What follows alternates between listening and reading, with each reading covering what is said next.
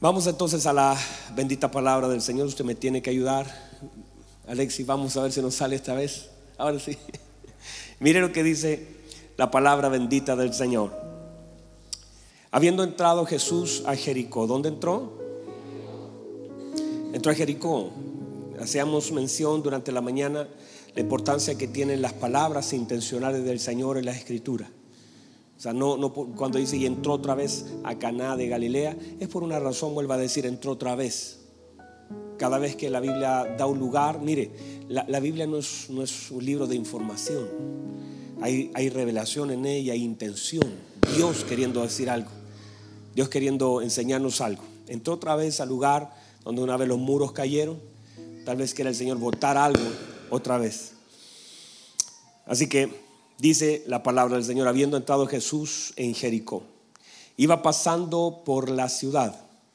Y sucedió que un varón llamado Saqueo, que era jefe de los publicanos y era rico, procuraba ver, diga conmigo, ver. ¿Qué procuraba hacer?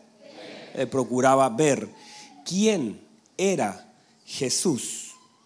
Pero no podía a causa de la multitud, pues era pequeño de estatura.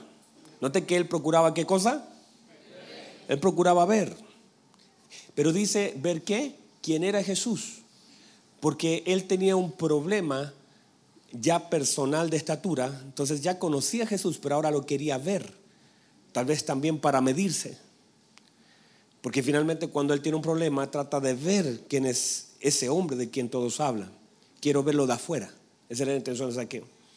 Dice, procuraba ver quién era Jesús, pero no podía a causa de la multitud, pues era pequeño de estatura. Y corriendo delante, era pequeño pero rápido.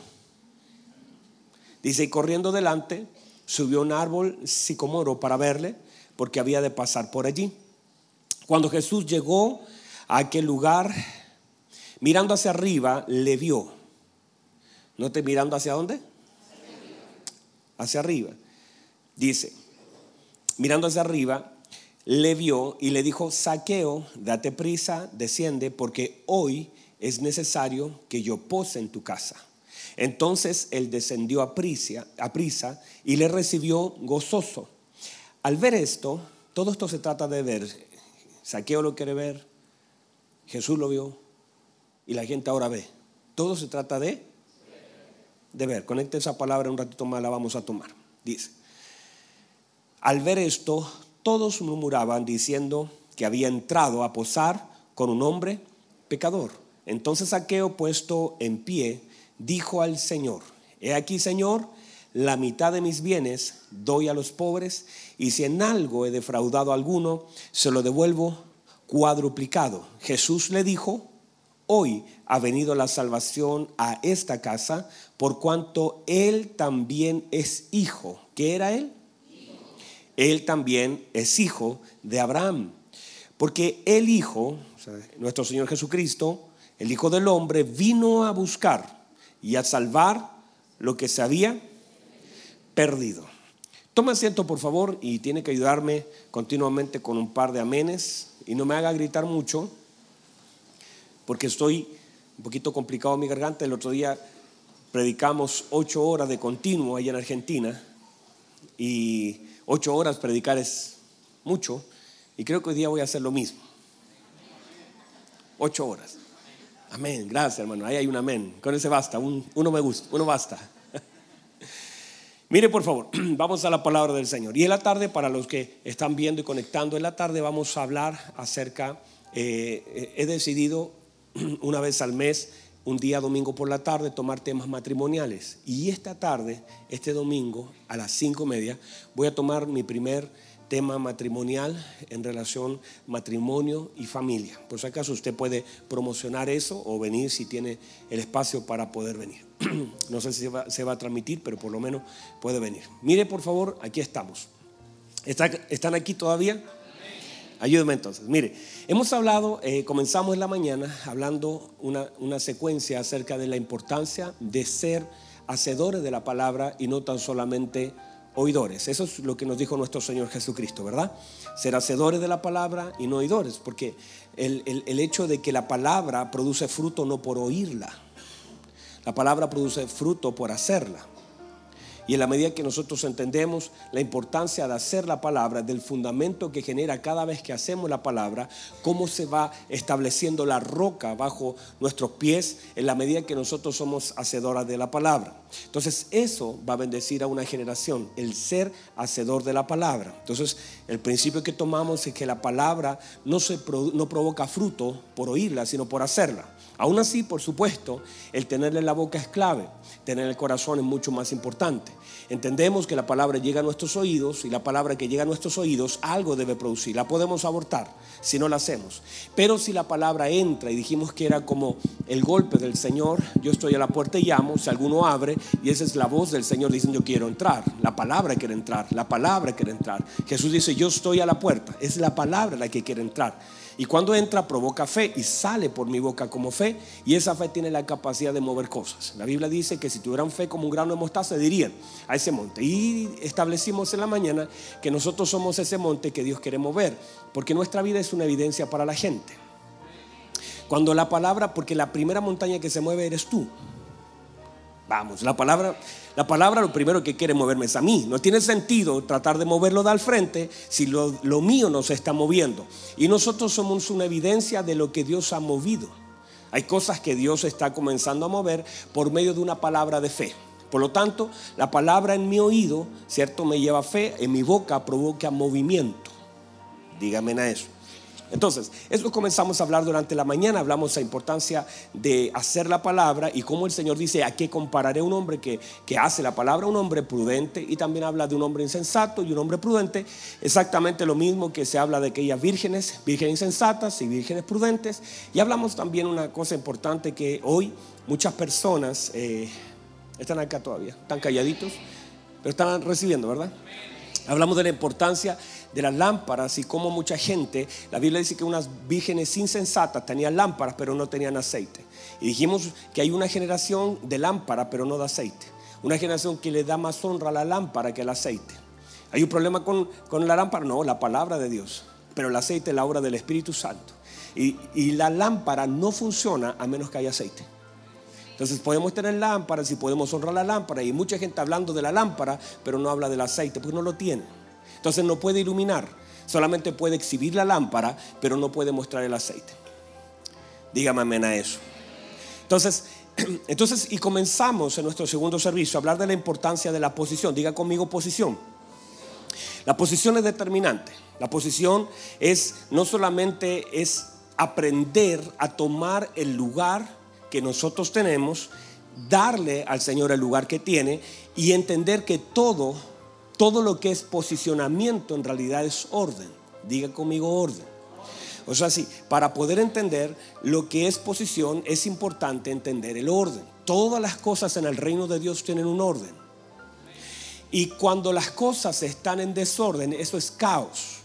Muchas cosas en nuestra vida están en desorden y donde está el desorden Dios no se puede mover porque todo lo que se ordena Dios lo bendice. Entonces hablamos acerca de la importancia de lo que es posición, que no es solamente una definición de un concepto, sino es un lugar que le damos a Dios desde donde nosotros debemos aprender a operar. Dijimos que posición es posición de pensamientos. Hay pensamientos que están completamente equivocados, conceptos que Dios tiene que comenzar a tratar. Importante, orden de tiempo. Todas las cosas de orden, tiempo y pensamientos, Dios las tiene que ordenar. El Señor le habla a Ezequiel y le dice, ordena tu casa. Diga conmigo casa. Ezequiel había ordenado el templo, Ezequiel había ordenado a, los sacerdotes, Ezequiel había ordenado las ofrendas, Ezequiel había ordenado la alabanza, pero el Señor dice, está bien, eso no es que esté mal, pero está un desorden en tu casa y tenemos una generación que es experta en el templo, pero con un desorden en casa. Hace tiempo no pegamos un codacito al lado. ¿Por qué no le pega un codacito al lado? Dígale, ¿qué están hablando? Gente experta en la congregación, y, pero con un desorden en casa. Somos buenos, manejamos bien las cámaras, manejamos bien el switch, manejamos bien un micrófono, somos buenos como mujeres, tenemos orden en la casa del Señor, pero a veces en nuestra casa hay un desorden que nadie entiende. Eso está mal, por eso el Señor le dijo a Ezequiel, está bien, ya ordenaste mi casa, ahora ordena la tuya. Ya la casa está ordenada, está todo ordenado, pero ahora tienes que ordenar tu casa porque justamente orden tiene que ver con tomar posición, por ubicarme en la posición en la que yo debo estar. Entonces, hay cosas que no van a funcionar a menos que tomen su lugar. Usted puede tener el cargador aquí del enchufe y acá, pero si no los conecta, no toma su lugar, su posición, nada va a suceder. Hay muchas cosas que no se mueven por causa de la falta de posición y orden. Si usted no sabe quién es Dios, si usted no ubica a Dios en el lugar correcto, usted no ha de recibir nada. Si usted no se ubica en su lugar, usted no va a recibir nada. Aún así sea hijo, aquel hijo le dijo a su padre, usted conoce la historia, el hijo pródigo le dice, ay papá, usted no me ha dado nada, no estaba ubicado en su lugar. Yo siempre te he servido, nunca te he fallado, he estado yo trabajando, vengo del campo y tu hermano y comienza toda esa crítica que se genera, todo ese, ese eh, niñerío que sale allí, toda esa crítica, ese rechazo a su hermano, tiene que ver no solamente con un problema, es falta de orden, rechazo al hermano, inconsciencia de posición, inconsciencia de paternidad, habla de una cosa peor, habla de un desorden. Y cuando todo está desordenado, nada toma, su lugar, estaremos con niñerías. Por eso usted va a notar que a veces hay hombres que aunque están en casa todavía no toman su lugar. Lo ponen eh, en la cabecera de mesa porque ahí debería sentarse, pero todavía no toman lugar. Y a menos que no se tome lugar, nada puede suceder. Hay cosas que por orden no pueden suceder. Hay cosas que por orden no van a suceder. Se requiere orden en casa. Se, requiere orden en finanzas. Orden en pensamiento. No podemos esperar la bendición de Dios en áreas que están desordenadas. Ay, Señor, bendice mi relación, relaciones desordenadas. Y queremos la bendición de Dios en relaciones desordenadas. Está complicado eso, ¿verdad? Hubiera venido el del mediodía, estaba más suave la cosa relaciones desordenadas, vidas desordenadas, intimidad desordenada, finanzas desordenadas, todo desorden, nada toma su lugar. Queremos ver la gloria de Dios en medio de las cosas que están mal. Dios no está en el asunto. Por eso todo tiene que ver con posición. Me pongo en el lugar que debo. Todo tiene un orden en el reino. Cada cosa tiene un lugar. Por eso la Biblia dice que cuando Dios metió la mano en la creación, inmediatamente mete la mano y se separa tinieblas, separa luz, separa agua de las aguas, separa tierra, separa cosas por la importancia de lo que Él ha de hacer. Normalmente, míreme, cuando Dios quiere ordenar, lo primero que hace es separar. Cuando Dios quiere ordenar una vida, comienza a separarte de ciertas cosas, de ciertas personas. Ahora, ojo, no es que nosotros nos aislamos de la gente porque somos hijos del Señor, sino que hay gente que todavía no estás preparado para conectar con ellas. ¿Por qué conectas y caes?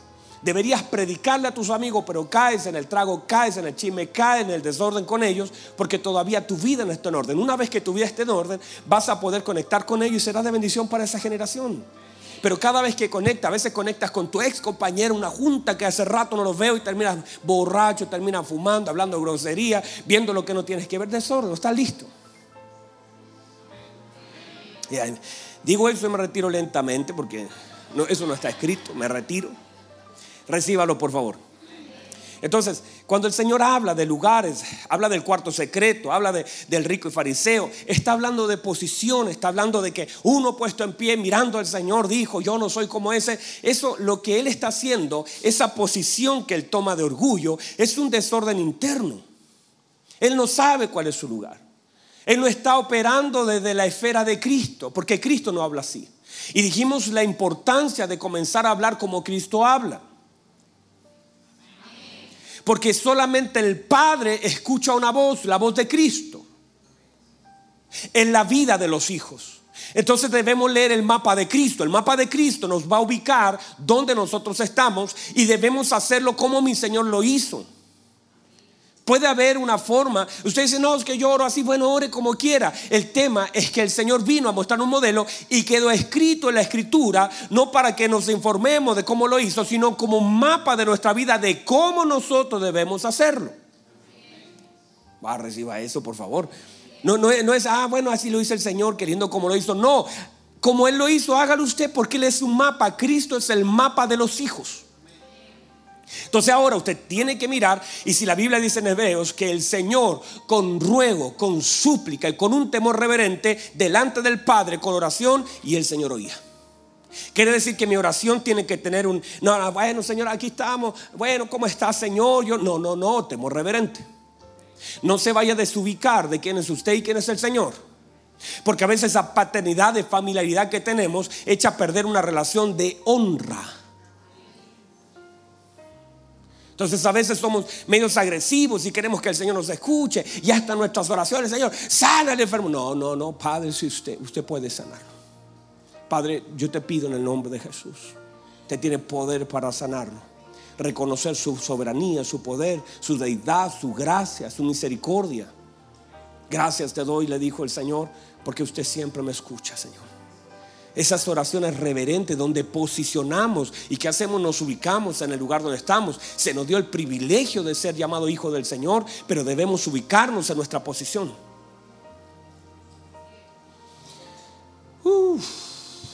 estamos complicada la cosa, ¿no? No sé si pueden apagar ese aire, no sé si yo, yo siento mucho que ya como que está un poquito, ¿verdad?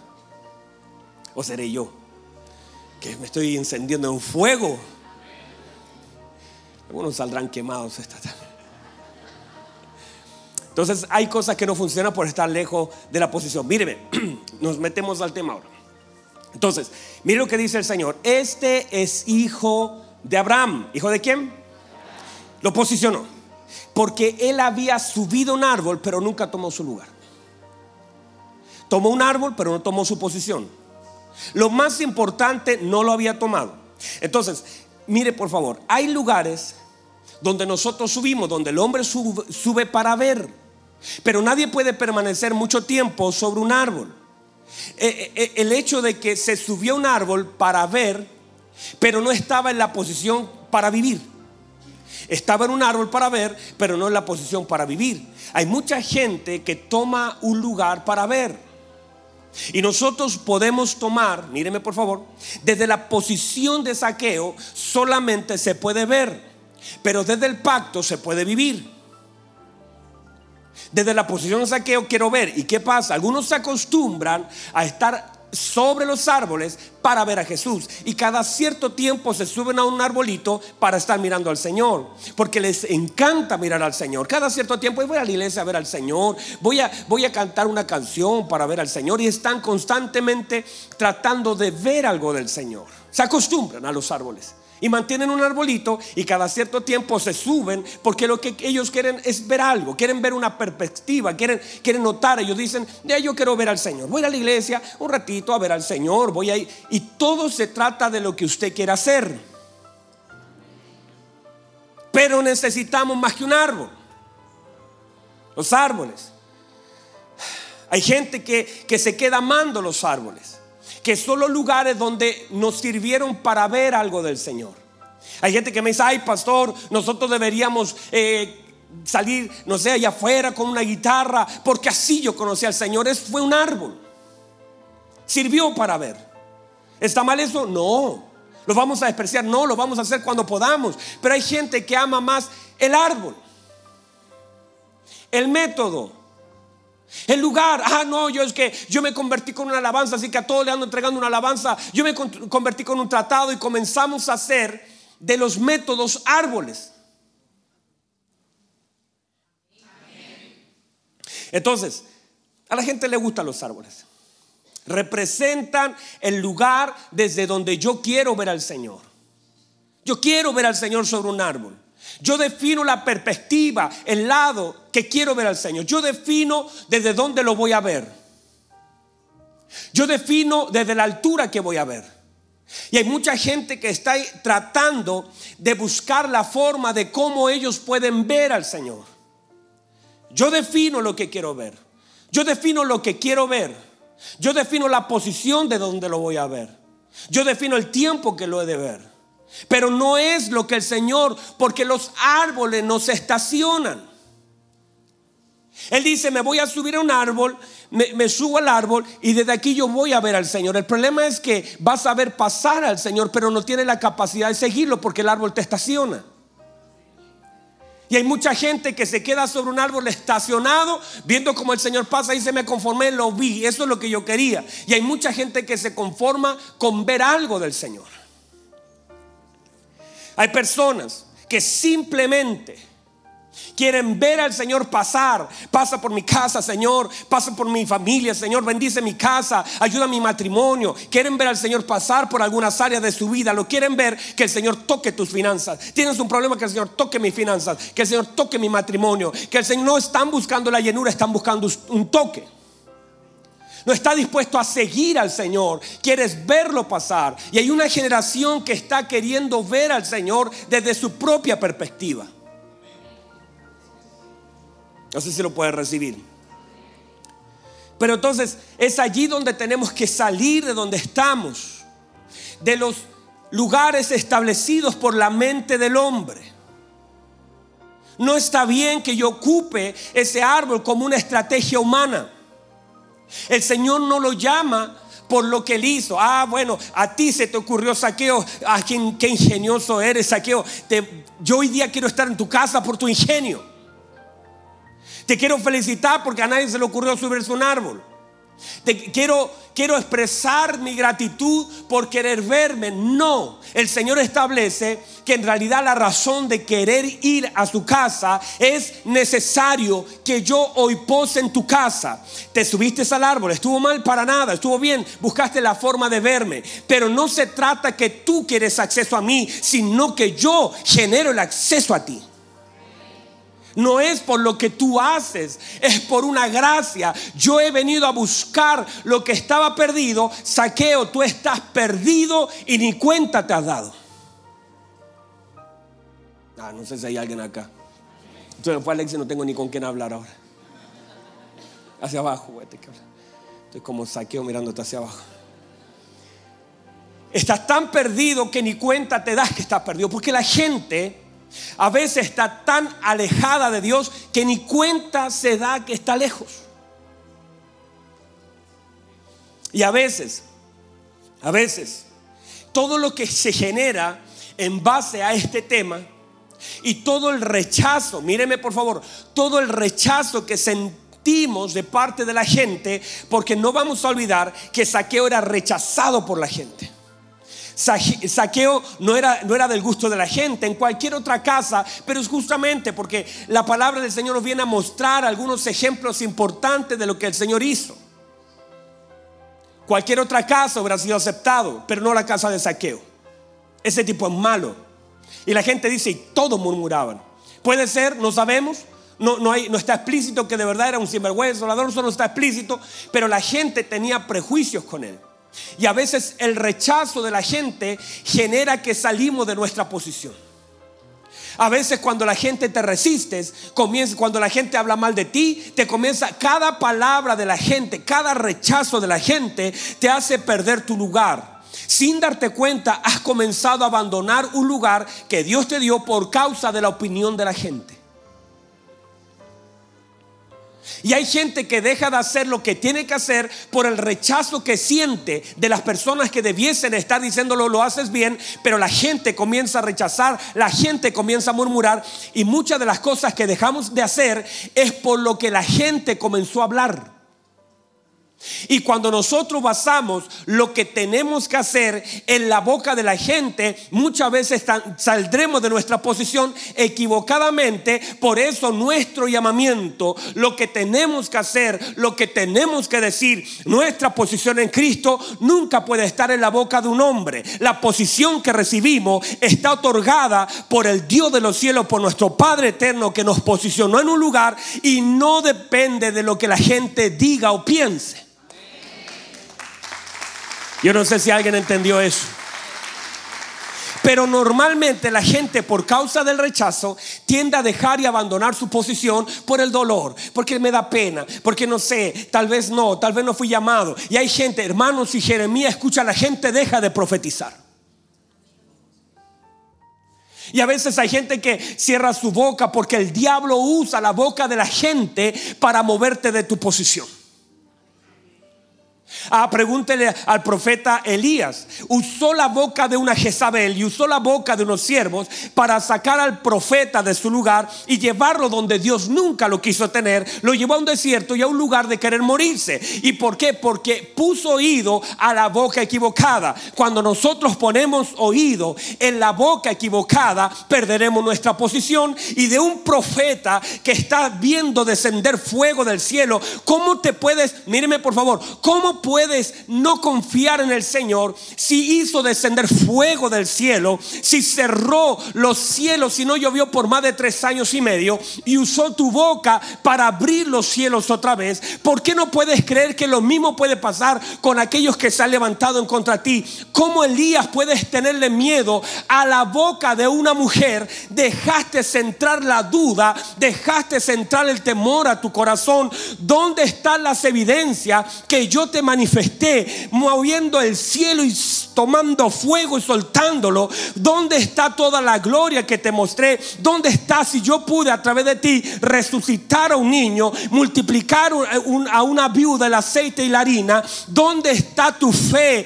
¿Por qué dejaste centrar a tu corazón la boca de una Jezabel? Y hay mucha gente perdiendo su posición porque oyeron y vieron lo que no tenían que ver y perdieron la posición en el reino. No importa lo que sea, si dejas centrar lo equivocado, te afectará. Wow. No sé si alguien está escuchando eso. ¿Alguien está entendiendo lo que estoy hablando? Pero muchas veces dejamos entrar las cosas equivocadas a nuestro oído. Eso afecta a nuestro corazón y nos mueven del lugar. Saqueo dejó entrar el rechazo a su corazón y ahora tenían que estar medio apartados de la gente. Ya no se podía pegar. Dijo, me voy a poner en este árbol medio separado de la gente para poder ver al Señor. No tengo acceso al Señor de frente. Tengo que buscar alternativa. Y muchas veces es la historia de la vida del hombre que por causa del rechazo de la gente termino perdiendo perdiendo mi posición. El Señor viene ahora a restablecer la posición de un saqueo y el Señor restablece lo que se había perdido en la vida de saqueo, que era su posición. Está medio cansado. Yo estoy dando mi máximo. ¿Está dando su máximo usted? Su amén más, más fuerte, más poderoso. Por ahí sí. Ayúdeme un poquito más. El Señor dice, porque el Hijo del Hombre vino a salvar y a rescatar. Eso estaba perdido. El Señor dice, Él es hijo de Abraham. Él es hijo, él tiene una posición, pero anda buscando sobre los árboles algo que él no se tiene que subir a un árbol para encontrar una posición. Hay lugares donde nosotros no tenemos que subir porque aún así Saqueo hubiera estado sentado. El Señor de toda forma decía que era necesario ir a la casa, no porque lo vio en un árbol, porque era necesario. Ese día lo había designado el Señor para entrar en la casa de él. Entiéndase, usted no se tiene que subir a ningún arbolito, no tiene que montarse sobre algo alguien, no tiene que hacer una tarjetita, no tiene que golpear una puerta. La Biblia dice, yo pongo una puerta abierta delante de ti, la cual nadie puede cerrar. No hagas fama de ti mismo, porque el Señor es el que abre, no tienes que hacer nada. El Señor le puede dar tu nombre a un empresario, el Señor le puede dar tu nombre a una iglesia. La primera vez que yo fui a predicar al extranjero, no fue porque hice una tarjeta, porque dije, hágame una agendita en alguna parte. Yo no hice eso. El Espíritu Santo le habló a un hombre que tenía una iglesia de más de 25 mil personas que dice, yo vi tu nombre delante de mí y el Espíritu Santo me dijo que tú tenías que estar predicando. Yo me quedé así porque mi Biblia andaba trayendo, no estaba preparado para eso, pero el Espíritu Santo le habla. No tienes que estar golpeando la puerta, haciéndote lindo. El Señor ve detrás de las ovejas. No tienes que subirte a árboles, el Señor te ve. No tienes que subirte a árboles, el Señor te ve. No tienes que subirte a árboles, el Señor te ve. Uh. No tenemos que andar buscando árboles para que el Señor nos vea. Y el Señor sabe el corazón de aquellos que están mirando, que tienen la intención lo hable, una intención noble de poder conectar con Él. Por supuesto, Saqueo no esperaba todo lo que sucedió. Pero es el Señor que hizo que todas las cosas sucedieran. No porque él se subió a un árbol, no porque corrió, no porque era rico, sino porque el Señor quería llevar salvación a su casa. Porque el Señor, ajá, porque yo soy buen pastor, es que yo ayudo mucha gente. Pastor, no, no, no, no, no vayas a pensar, no te equivoques, nuestro arbolito, el que llama la atención del Señor, es que Dios ha decidido llevar salvación a tu casa. Y cuando Dios decide, te va a buscar en medio de los arbustos, te va a buscar debajo de los enebros, te va a buscar en medio de, de las ovejas, te va a sacar de un pozo, te va a sacar de una cárcel, te va a sacar de una cisterna, te va a sacar de un horno. Él se meterá donde tenga que meterse aunque los hombres traten de ocultarte, Dios te ve. reciba eso. reciba eso, por favor. No es, nadie te puede tapar de la vista de Dios. Es, es, el hecho de que Dios quiere entrar porque tiene un plan con tu casa, con tu familia. Por supuesto que Dios ama el hecho de que él intentó verlo, era lo que él, pero eso lo iba a estacionar, no lo siguió, lo quería ver. Hay una generación que quiere ver pasar al Señor y lo ves pasar y el Señor dice, yo no quiero pasar, yo no quiero ser una visita en tu casa, yo no quiero ir de visita a tu hogar, yo necesito hacer morada y desde hoy es necesario que tomes tu lugar. Yo he venido a rescatar, yo he venido a buscar lo que estaba perdido. Lo que estaba perdido era tu posición. Andaba buscando a la gente un lugar, una posición, escondiéndote de la gente. No te tienes que esconder de la gente. Toma tu lugar. Tú también eres hijo de Abraham. Hay un pacto que te está cubriendo. Hay un pacto que te guarda. Él también, mire lo que dice el Señor. La gente murmuraba, pero fue el Señor que lo posicionó. Saqueo estaba con la cabeza pero el Señor le dijo, Él también es hijo de Abraham. Ustedes lo rechazan, pero Él es hijo de Abraham. Tiene pacto. Por su sangre corre un pacto. Hay un pacto que lo cubre. Hay un pacto que te cubre. El Señor sabe. La gente viene a criticarte, pero hay un pacto que te cubre. La gente se levanta, pero hay un pacto que te cubre. Y si usted entiende hebreo, se dará cuenta que lo de saqueo era bueno, pero lo de nosotros es mejor. Hay un mayor pacto, hay una mayor gracia, hay un mayor... Estamos en algo que es mayor que lo que tenía saqueo. Estamos en algo superior. Puede recibirlo. Póngase en pie, ya estamos. Déjeme cerrar con lo último, pero ya estamos. Hay algo tan importante que hacer.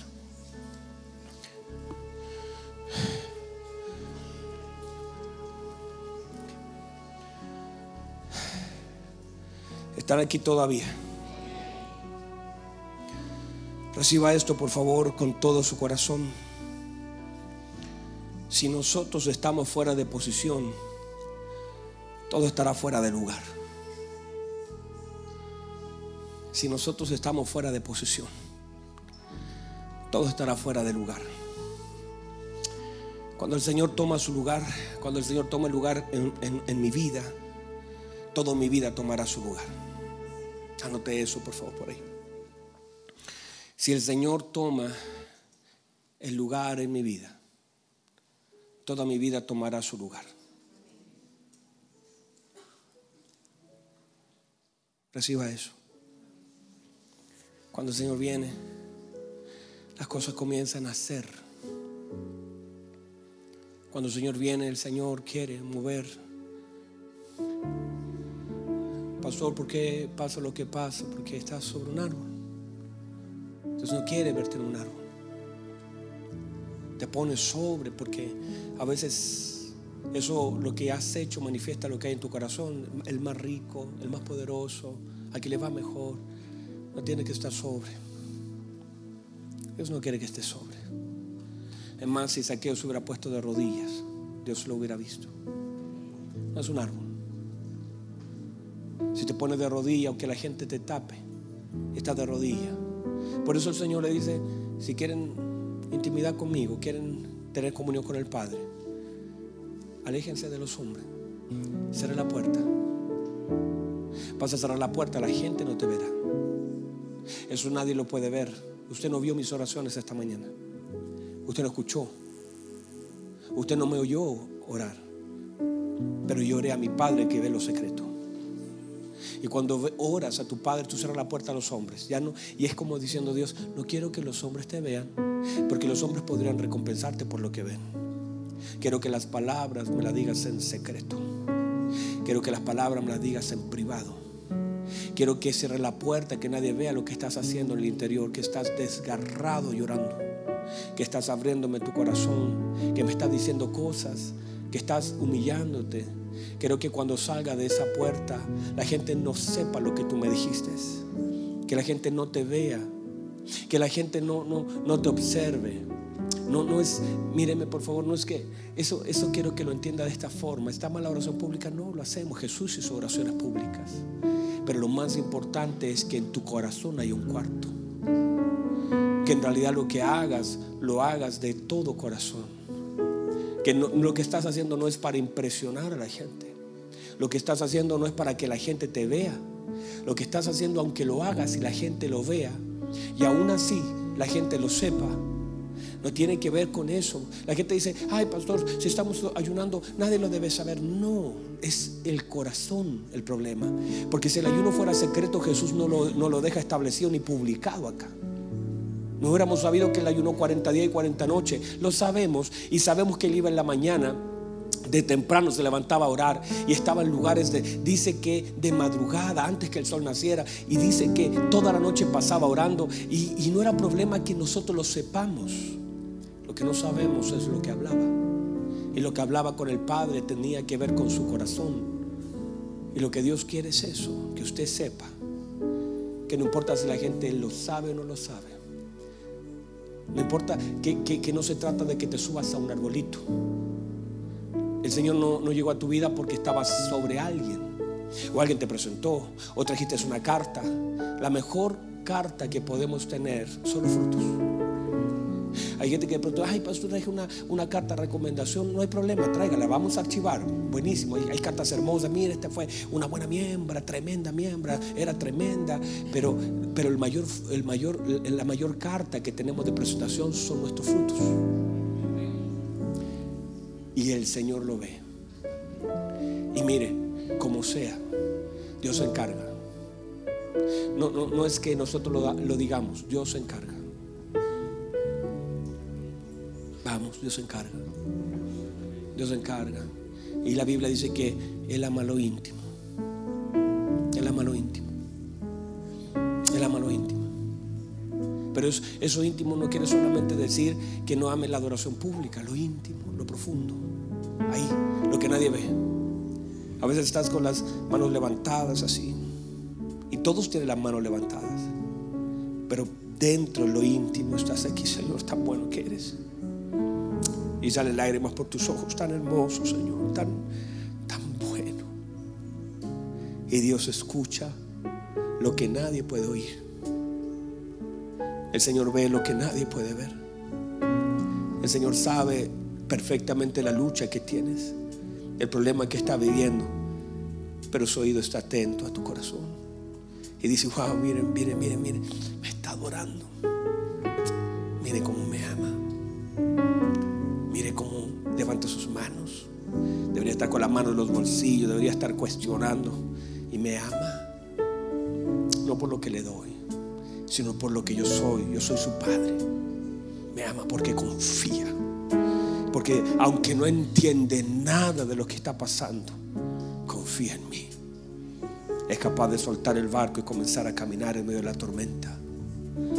Es capaz de entrar a un foso de los leones diciendo, no, yo voy a entrar y Dios es poderoso para sostenerme. Puedo entrar a un horno de fuego diciendo Dios tiene poder. Y eso, nuestro Padre dice, cómo me ama, mira, mira, mira cómo confía en mí. Yo tengo que aparecer en escena. Yo tengo que hacer mi aparición.